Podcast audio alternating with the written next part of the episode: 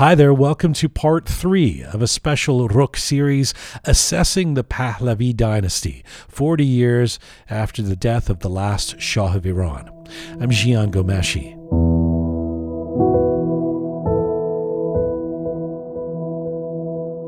This is a three part series based on interviews conducted in 2020.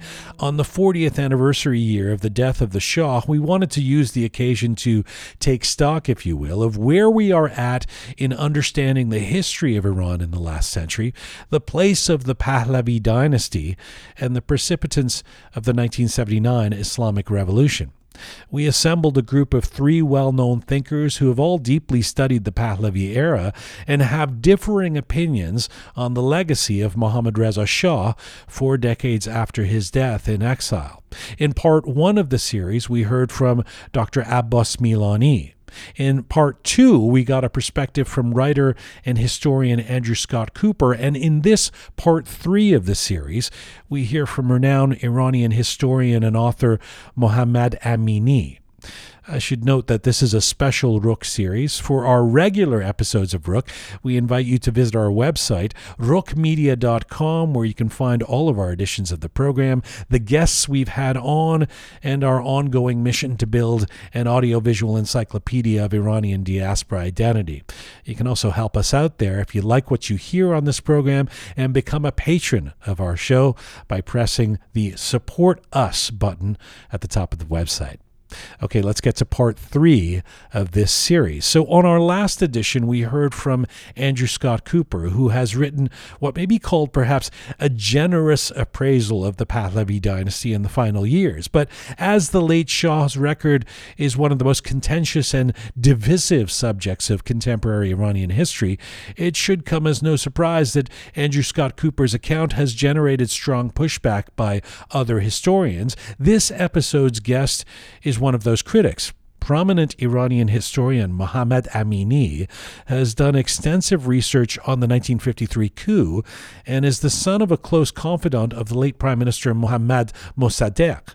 Professor Amini began his political life as a supporter of Shapur Bakhtiar, the last prime minister of Imperial Iran, but he is famed for his historical research on subjects varied from modernity to constitutional revolution to tribal and ethnic discourses in Iran, the last Islamic movement, and the formation of a nation state in Iran. Mohammad Amini is a prolific author whose books include Tradesmanship with History, a factual investigation into the 1953 coup aimed at debunking the misinformation campaign against Mossadegh, and The Time and Life of Ahmad Kasravi. Mohammad Amini joined us from Orange County, California. Hello, sir. Thank you very much. I just have to make one correction. I'm not a professor.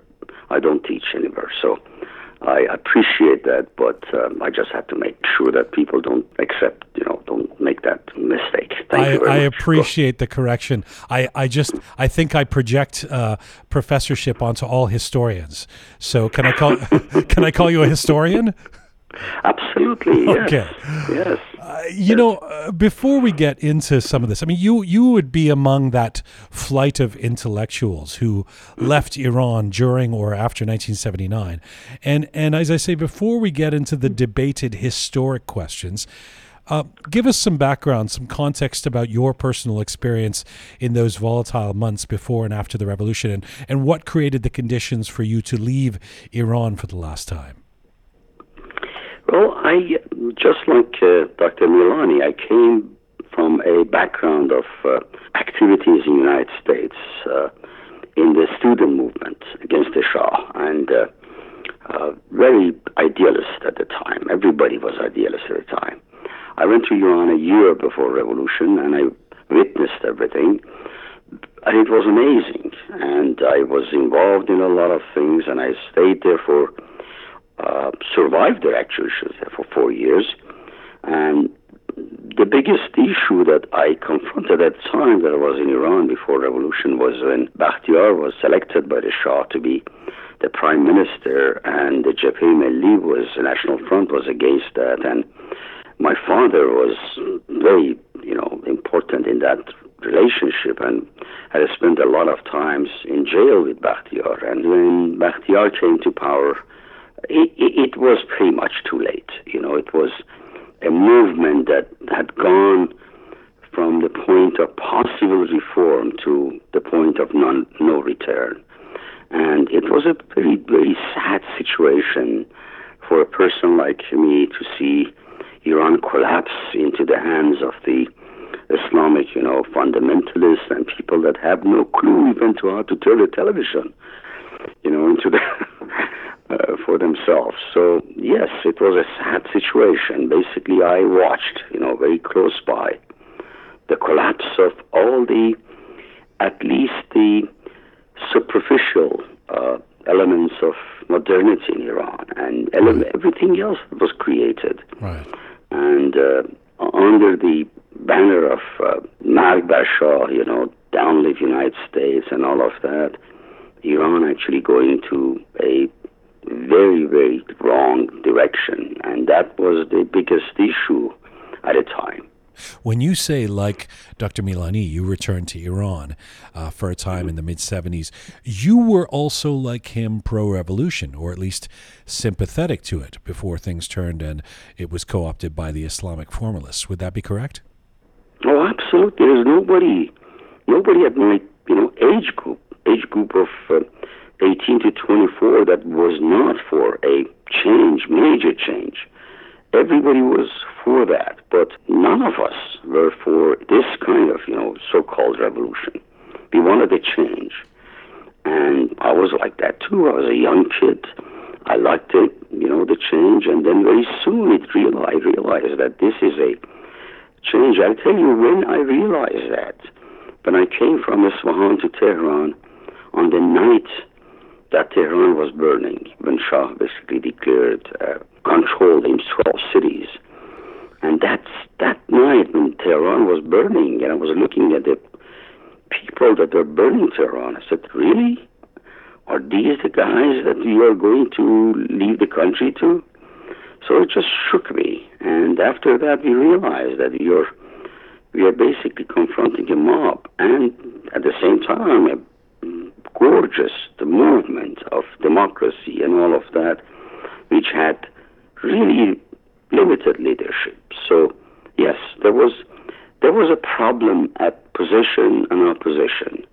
If there was, if Shah had heard the, the voice of the revolution a year earlier, and the opposition had heard to that, uh, if if somebody like Bakhtiar or Sadeghi or Sanjabi or somebody like that was put into power a year before, two years before, Reza Pahlavi would be king of Iran right now. So just to clarify, when what when exactly did you end up leaving? Four years after revolution, after my kids were singing, you know, and and I mean the, the Arabic, you know, so-called initial national anthem of Iran. I told my wife at the time, we gotta leave, and of course I was in danger all the time, and. Uh, because of my relationship, my father's relationship with uh, people that were known in the government, I was kind of safe, but at the same time, I didn't feel safe. So my kids and my wife uh, at the time, they left from the mountains of uh, Kurdistan, and I left from um, Mehrabad with a bride. I never went back again. Wow.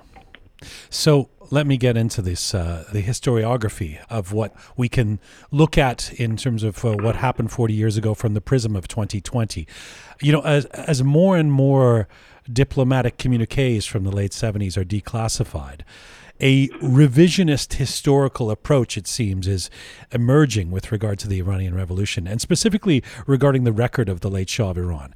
And this new approach tends to challenge that conventional wisdom that overwhelmingly blames the late Shah for everything from being an authoritarian dictator to a weak puppet of Western powers and everything in between. Is now the time to redraw historic conclusions?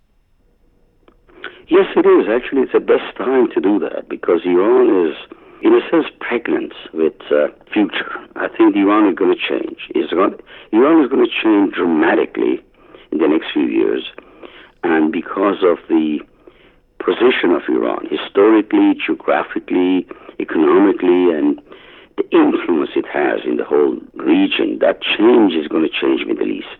So that review is very important. But let's go back and review.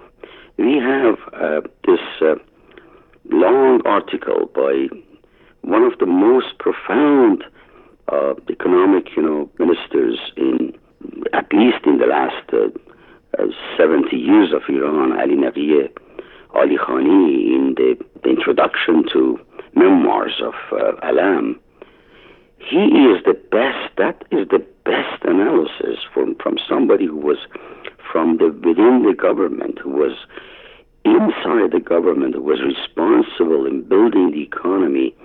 That he basically says that the Shah screwed it. He had the best economy. He had popularity, but his issue of selfishness, issue of dictatorship, concepts of him being it, really destroyed it for himself. Let me go back, if I may. You know, after the coup of 1953, which I've written a lot about, and I hate the elites of the people around the Shah for that. But after that, at the beginning of the 40s, the, the, Iranian 40s, uh, the American 50s, yes. or 60s, actually, I should say, Shah started reforms.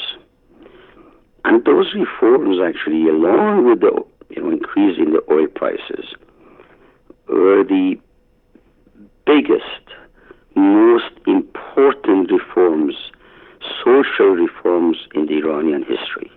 About women, about land, about just about everything.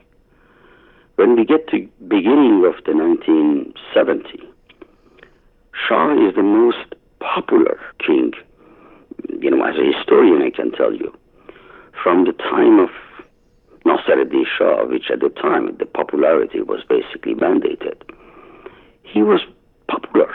He was accepted, and the opposition groups were absolutely non-existent. Jabhat was nobody the left was just an underground, you know, a few groups that had no influence.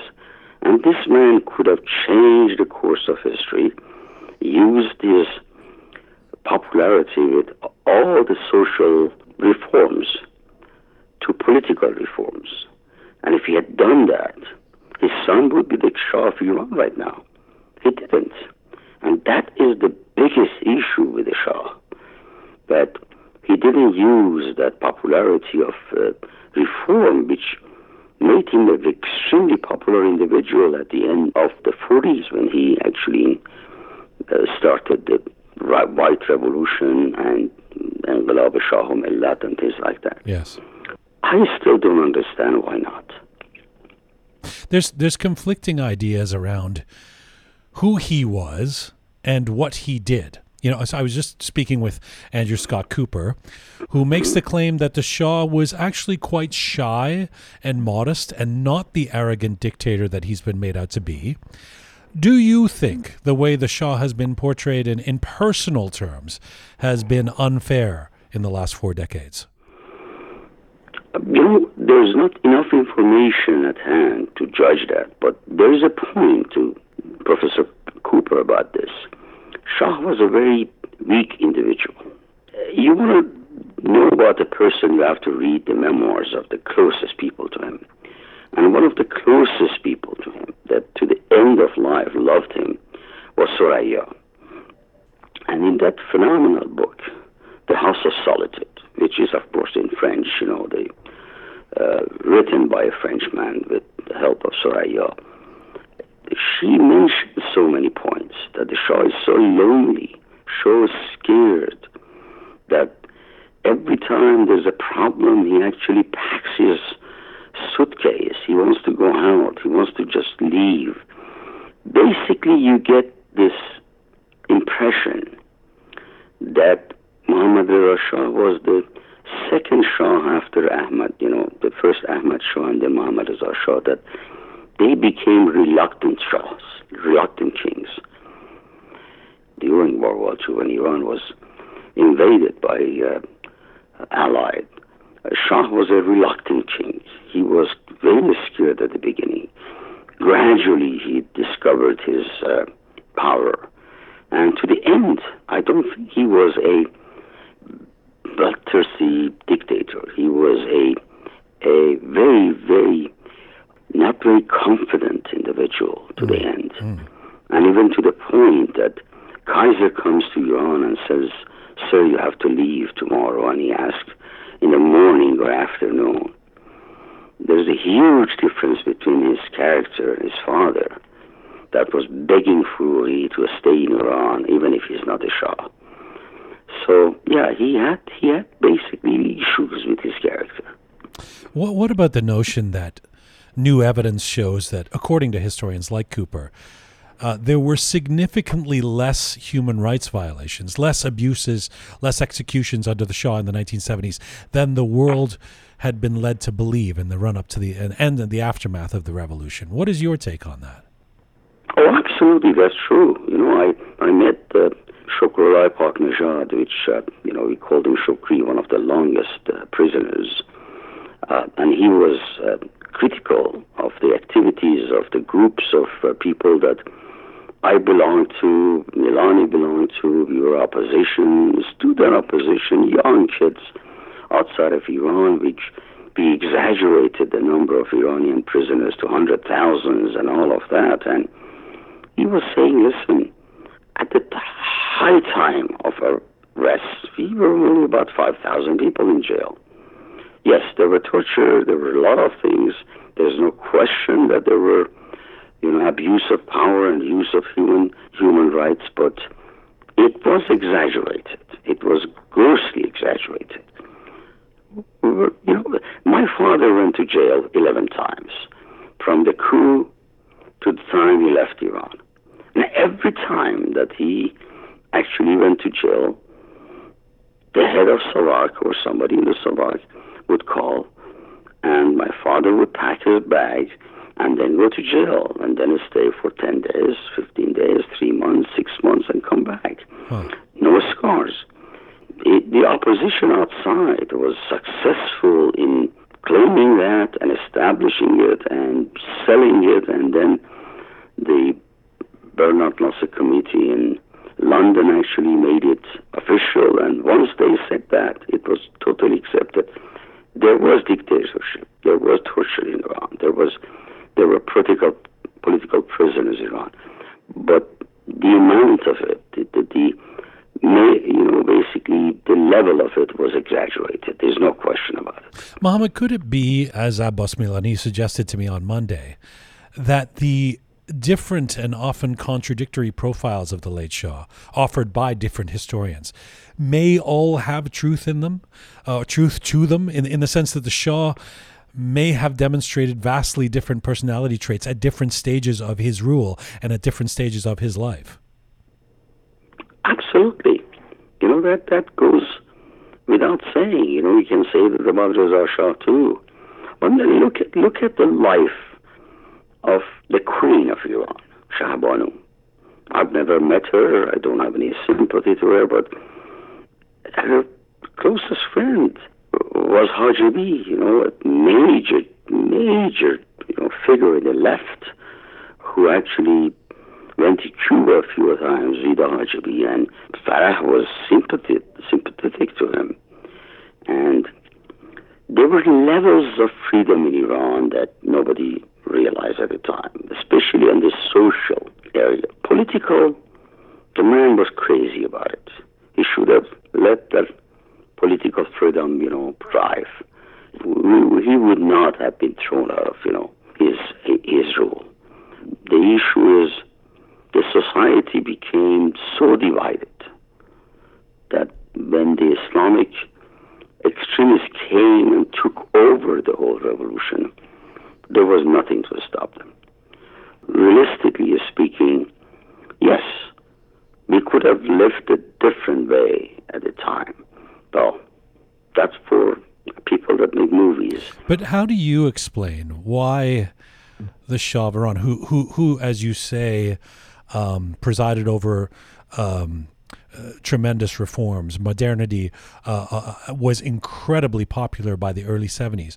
Why he didn't have better instincts for what the people would want and expect around the political suppression that happens throughout the, the 70s and into the late 70s that ultimately is one of the reasons for his downfall.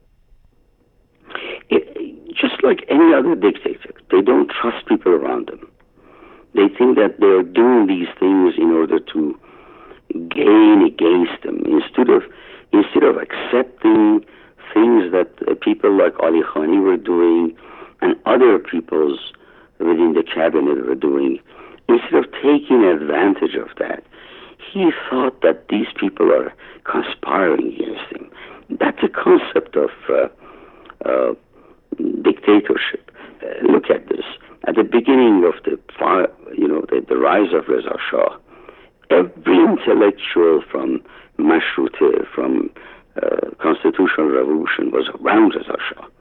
At the end, everybody's gone. Some are dead, some are killed, some are in jail, some have escaped the country. The same thing happened to Mohammad Reza Shah. The, the problem with dictatorship is mistrust of the people that tell you the truth rather than understanding that these people are telling you what to do, they go after exactly the same people that are telling you the truth and dictator things that he knows the best. He can actually run the country without anybody. So at the end, Shah is a lonely guy. Nobody's around him to advise him. Let me ask you about the revolution itself and your take on it. One other area that's receiving more scrutiny by researchers is the alleged connections between the revolutionaries, uh, the mullahs, in fact, and foreign powers, primarily the, the United States and Britain, in the months leading up to the revolution. Based on your research, what do we know today that we didn't know even, say, 20 years ago? There was a point that finally Western intelligence groups uh, came to the conclusion that they cannot protect the Shah's uh, government. They have to go to someone else. And the only thing they saw in the, in the whole situation that Iran had a very, very large, active leftist movement and thousand miles of border with then Soviet Union the only choice they had was a Islamic movement, which they thought they would control the same way that British thought, you know, they would control the Muslim Brotherhood in, in Egypt. But I think we should go back. I think that's not about just the last few months.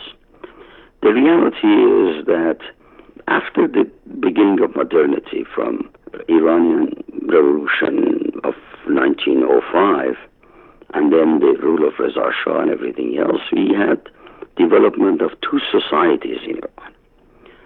The modern society of the cities and the so-called non-modern society of the villages. And with the increased uh, income of oil, there were more and more reason for people from villages to come to cities. And it became a situation that on the probably on the verge, maybe two years before Iranian Revolution, many cities in Iran had become villagized, had become more and more ideologically close to ideology of villagers who came to basically make more money, and they were religious. And Tehran, most of the mosques, you know, never had anybody more than 50 uh, prisoners, and suddenly a thousand, two thousand, all of that. Uh, we had a revolution of people from outside of cities against the cities, and really, the cities were taken over by zealots and believers in religion, and uh, that's really what happened. Everybody was just completely surprised. How is it possible? that a city like Tehran, with all these beautiful boulevards and stores and everything else, bunch of you know religious zealots are taking over. But back to the uh, in terms of the the connections and the um, enabling by the United States, say, of those formalist Islamists, that would be related to a strategic play related to the Soviet Union? Yeah, of course, they looked at the Soviet Union as the enemy and they, they played that. But the problem with the policy of the United States at the time was that the United States was completely different from the several hundred years of the uh, colonial rulers of England. England would study every country uh, completely. I mean, they would just go over every inch of that country in order to be able to control, and they did for many, many hundred years. years. United States basically, you know, people sat in an office and analyzed, and many times never realized what's going on. Uh, yes, they, the idea was to support any movement against uh, left and all of that in support of the maybe they wouldn't call it Islamists. You know, they thought this is just passing things. But to this day, I have to say, to this day, United States doesn't have complete understanding of what happens in Middle East in cultural, uh, tribal, religious, and everything in that regard, and they lose every time. Reality is that there was a chance, huge chance for the United States to align themselves with the uh, democratic forces in Iran and calm down the situation. They did not, because it was a global issue. So yes, they, the United States uh, definitely helped creation of the Islamic Republic without intention. You know, that this is not that they wanted to do this, but they had no choice. They thought Shah is gone. Who do we bring to power? And that's what they did because every time it is uh, like that. And I've always said that, you know, in my speeches and researches, every time British Empire left a country, it was with a ceremony, with a flag, you know, kind of brought down and respectfully left. And most of the time that unfortunately the United States left some of this country was either from a rooftop or absolutely in disgrace uh, because of the lack of knowledge of the culture of these countries to this age. At the center of all of this, back in 79, is General Robert Huyser's 79 mission to Tehran. And it's now widely known that Huyser met with senior Iranian military leaders without any clearance from the Shah and established meetings between them and, and Khomeini allies. Why didn't the Shah take any measures against Huyser? Because he was afraid. Shah was not a very brave individual. He was not like his father. He basically thought that he is in a box and this is a scripture they've given him to read. All the memoirs I read, interviews that I read from people that are very high in military, Shah never basically intervened. Shah was only interested in his cut, who he is, is he going to be there? Reza Shah wasn't like that. Reza Shah wanted everything, wanted control. I mean, you cannot be the half-baked dictator. I, unless you're a dictator or not a dictator. Right. Shah was like, okay, whatever, you know, I am there. And uh, this is this is uh, what Abbas Milani says. Uh, to paraphrase him, that he wasn't a dictator enough to prevent the revolution. No, you know, you know, this is this is. Dariush Humayun told me this. You know, you know, group of people like Dariush Humayun got around the Shah and recommended that he would go and kill, you know, like 2,000 people, arrest 20,000, and stop the whole thing. And he wouldn't do that. And to be honest with you, that is to his credit. You know, that if there is one credit to the Shah is that he did not do that. He did not go in killing people and killing the, the whole so-called revolution by bloodshed and all of that. And because of that, you know, that's a good point in his life. But that was not in his character anyway. And people like Dariush told me before his death a good friend, wonderful person. You know, we come from different oppo- you know, from the opposition ideas, but it's yeah, that there was recommendation. Recommendation was that go and go after the guys, kill you know, few thousand people and arrest twenty thousand people and put this whole thing to rest. And these people really believe that it's going to end it. And Shah did not fall for it. He, okay, we can say it was because he was tarsu or not brave enough, or because that was not in his character, which is, in a sense, good. You know, much of the narrative about the tumultuous final days of the Shah are based in two autobiographies The Pride and the Fall uh, by Sir Anthony Parsons, who served as the British ambassador to Iran at the time of the revolution, and Mission to Iran, of course, by William Sullivan, the U.S. ambassador to Iran right. at the time. So today, historians such as Andrew Scott Cooper, we just heard from, raising serious doubts about the accuracy and the motives behind these autobiographies. What what is your take on Sullivan and Parson and their books? Very much based on their uh, personal interest. It's not accurate. You know, we we need to gather more information from people at the time to come up with a more correct evaluation of what happened in the last two years of the last monarchy because we owe it to the history. You know, this is, this is a country. This is a longest uh, uh, train of uh, kingdom in the world, and it ended ended in a sense that nobody thought it would end like this. And I know a lot of people or some people think that it will come back, you know, with Reza Pahlavi and all of that. You know, realistically, it would not. It would not go back. In no country it has come back. But I, I'm not talking about politics. I'm talking about the reality of history. This has to be evaluated, and both of the books you mentioned have shortcomings in that respect. And in, in final analysis, in my opinion, Shah Iran, who was a dictator, who actually put the most decent man of the modern time of Iran, Dr. Mossadegh, in jail. He was a reformer. He was a reformer. And he, he could have remained a reformer and he would have uh, been remained despite all of these things as a reformer he missed that chance.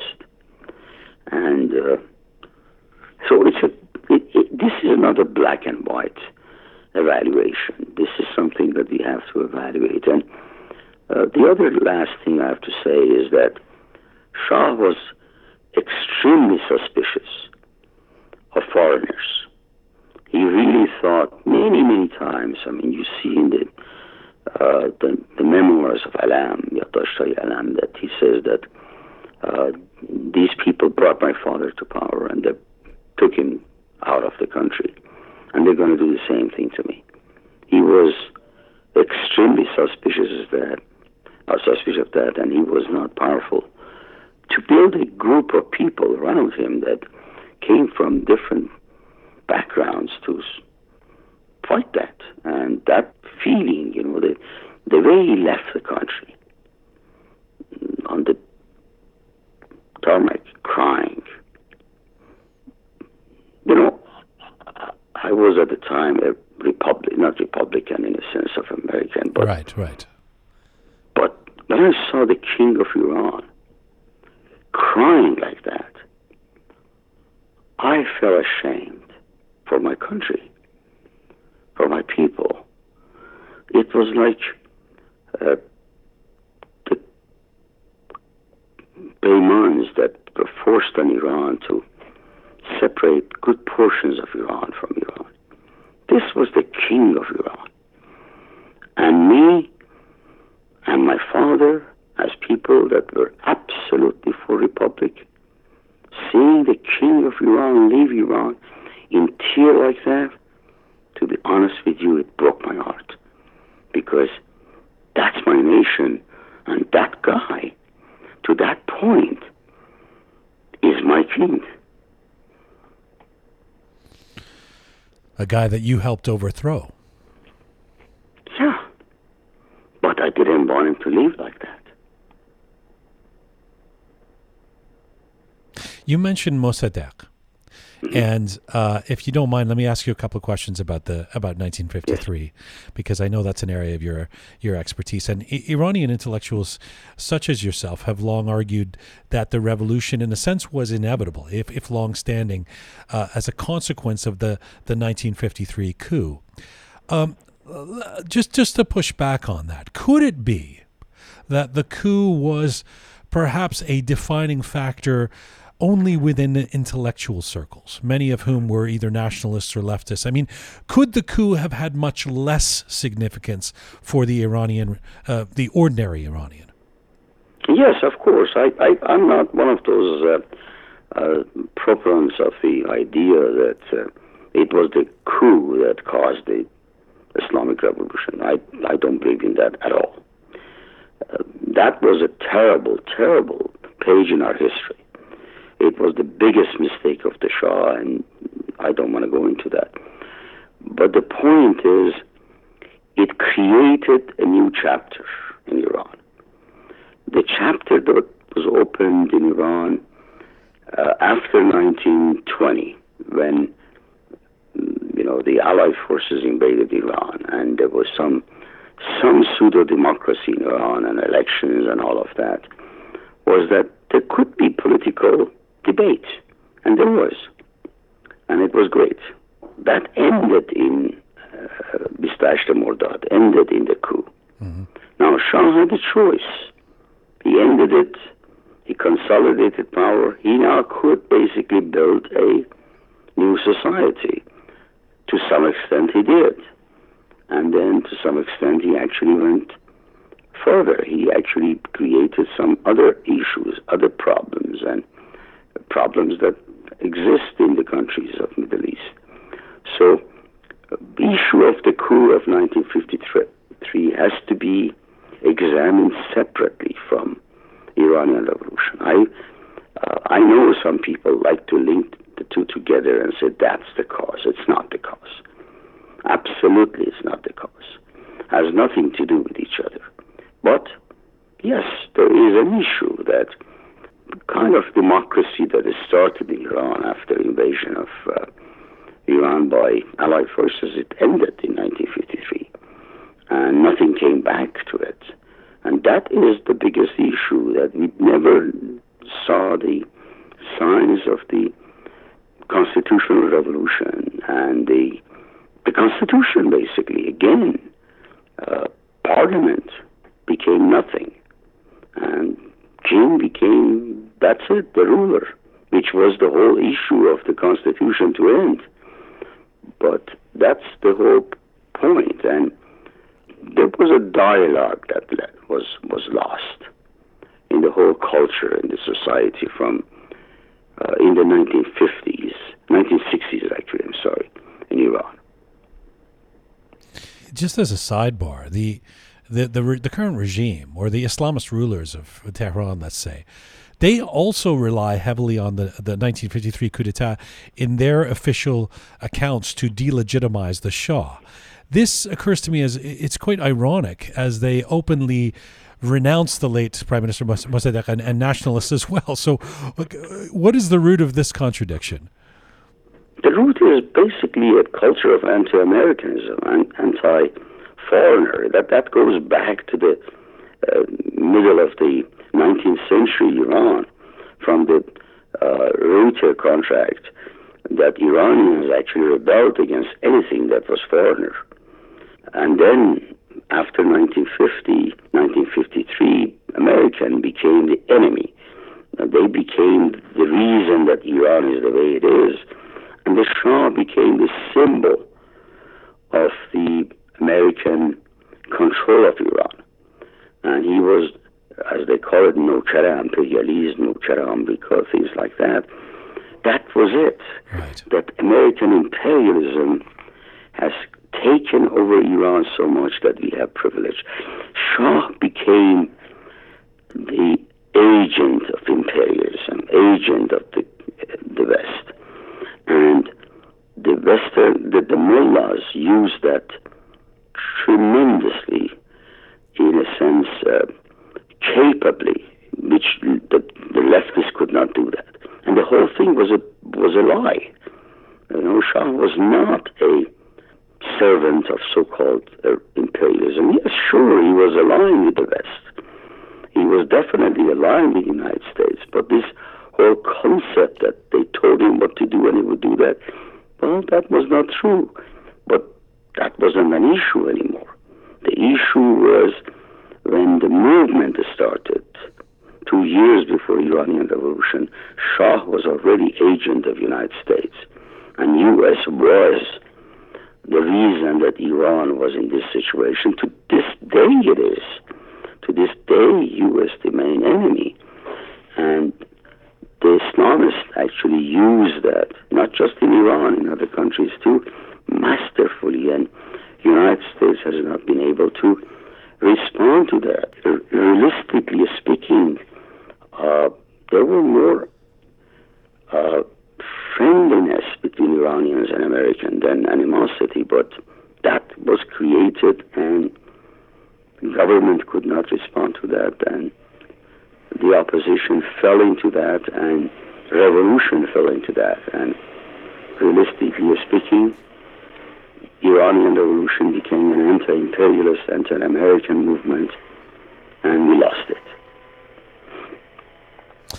You know, I'm listening to you, and I'm cognizant of the fact that as uh, lucid and logical and and uh, and somewhat passionate as everything you say is, that there are people listening in our Iranian community uh, that are going to jump on every every line and and or and disagree with it.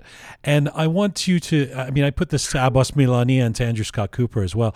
If you can take off your historian hat for a second and just uh, talk to me as a member of uh, the diaspora, like myself, and and and the fact that we are so there is so much partisanship, there is so much uh, factionalism, a, lot of it based in real emotion and anger and heartbreak um, about this period and, and, our collective history. That when somebody, I mean, I can, uh, you know, in, in your case, for example, I can hear somebody saying, well, he's the son of a prominent ally of, uh, of Mossadegh, so uh, mm-hmm. that's, that's him. He's influenced by his father's teachings as, as well and, and all that.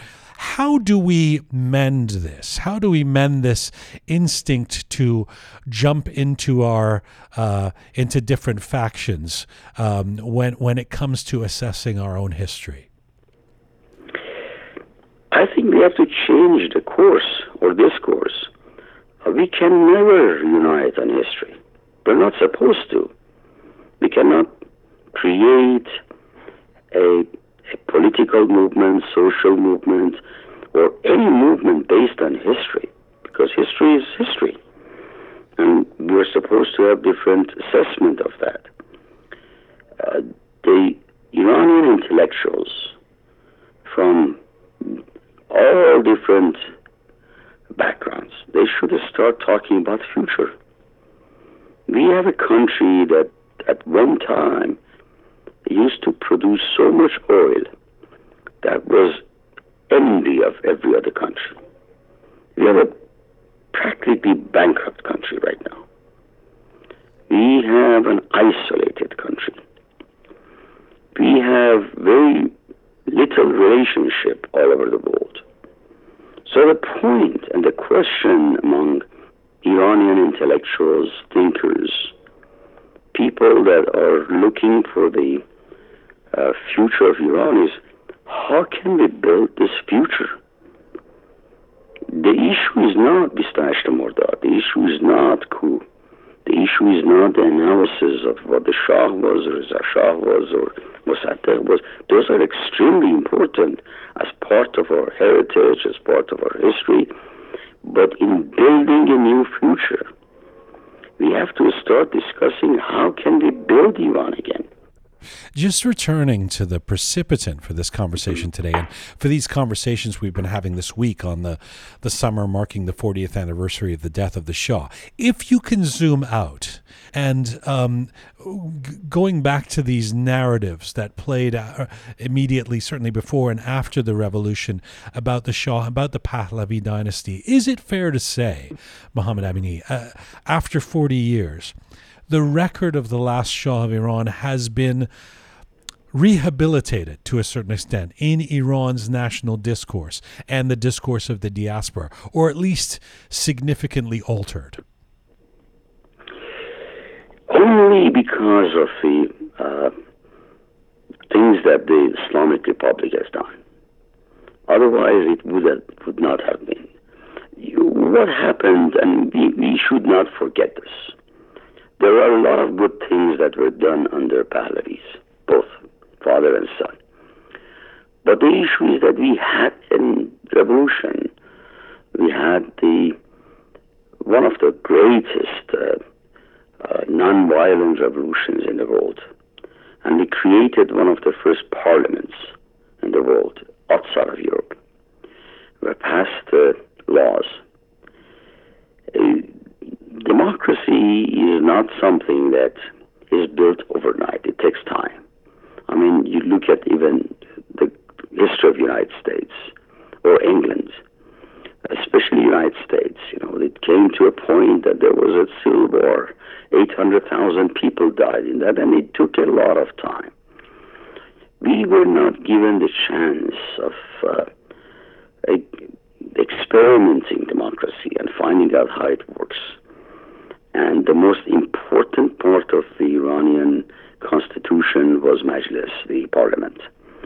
And uh, Reza Shah called it, called it a Tawile stable. And then Mohammad Reza Shah, basically after 1953, uh, the coup, just absolutely put it aside. And he ruled basically as a king. Did they do some good things? Oh, no question about it. So my point is no, the judgment about the Pahlavi dynasty is not over. It has to be reevaluated. It has to be just. It has to be fair. It has to be balanced. And at the same time, it has to be judged against the possibilities of the time. Right. Uh, although, when you say any rehabilitation is based on what came after in terms mm-hmm. of the Islamic regime, which many people now look at with disdain and despair. Isn't that the point? I mean, isn't that people look back at their history and say, oh, we didn't realize what we had had? In fact, you hear some of this discourse in the United States now, where there's an upcoming election, and people will say they are reevaluating the Bush years now because of what we've had with with Trump. Uh, you know, I was an activist against Bush, but it is reframed now, and so this is the way we see the past, isn't it? Through the the lens of what we are experiencing today. In a very short time, yes, yes. You know, when you were looking at it in a very short time, yes but when you are going to build a society for the future, no. You have to look at possibilities. I mean, when you look at the past against another past, and you say that this was the past and this was the other past, and which the other past was better than this past, then you are subjecting, you know, you're subjecting yourself to a limit. Uh, but societies are progressing uh, you don't have to do that. We are a proud nation with amazing underground and uh, social geographic you know, possibilities, so many different cultures. Why should we limit ourselves between the choice of this government and the last one? Why can't we say, you know, why don't we build something new? you can use the same thing about this regime. You can look at this regime and say, they built 600 universities. They took, you know, the brought gas to every village, electricity, all of that. But, you know, they did this or that. The point is, our societies doomed to be within possibilities of the past and the past or they can look forward. I think we can look forward. We did it during Mashruta, during Mossadegh. We need to look forward. We need to look at possibilities that are real, that we as a nation, as people, uh, with this history, with this culture, with this kind of abilities, so many intellectuals all over the world, we can build something a lot better than this society that we're living in in the past. So, on that note, a final question, and you did allude to this earlier in the interview, but let me ask it directly. Uh, in in recent protests in Iran, I'm thinking about last November, especially in the those mm-hmm. those those bloody protests. Uh, right. We we saw what seemed like a growing chorus of chants in the streets calling for the return of the monarchy. From the historic point of view, could a constitutional monarchy be a some kind of natural successor to a theocratic dictatorship? You know, without any bias, I don't think so. It hasn't ever happened. You know, it has not happened other parts of the world. And the problem is that we don't have the model in Iran. We don't have a period in Iran that the constitution, the monarchy was uh, abiding by the constitution, except during Shah, which everybody called him such a weak, you know, king, and promoted Reza Shah. Uh, I don't think so. And, and the, the bigger question I have is, why do we need it? I mean, do, is is this a situation that our country needs a king to put the different parts of the society together?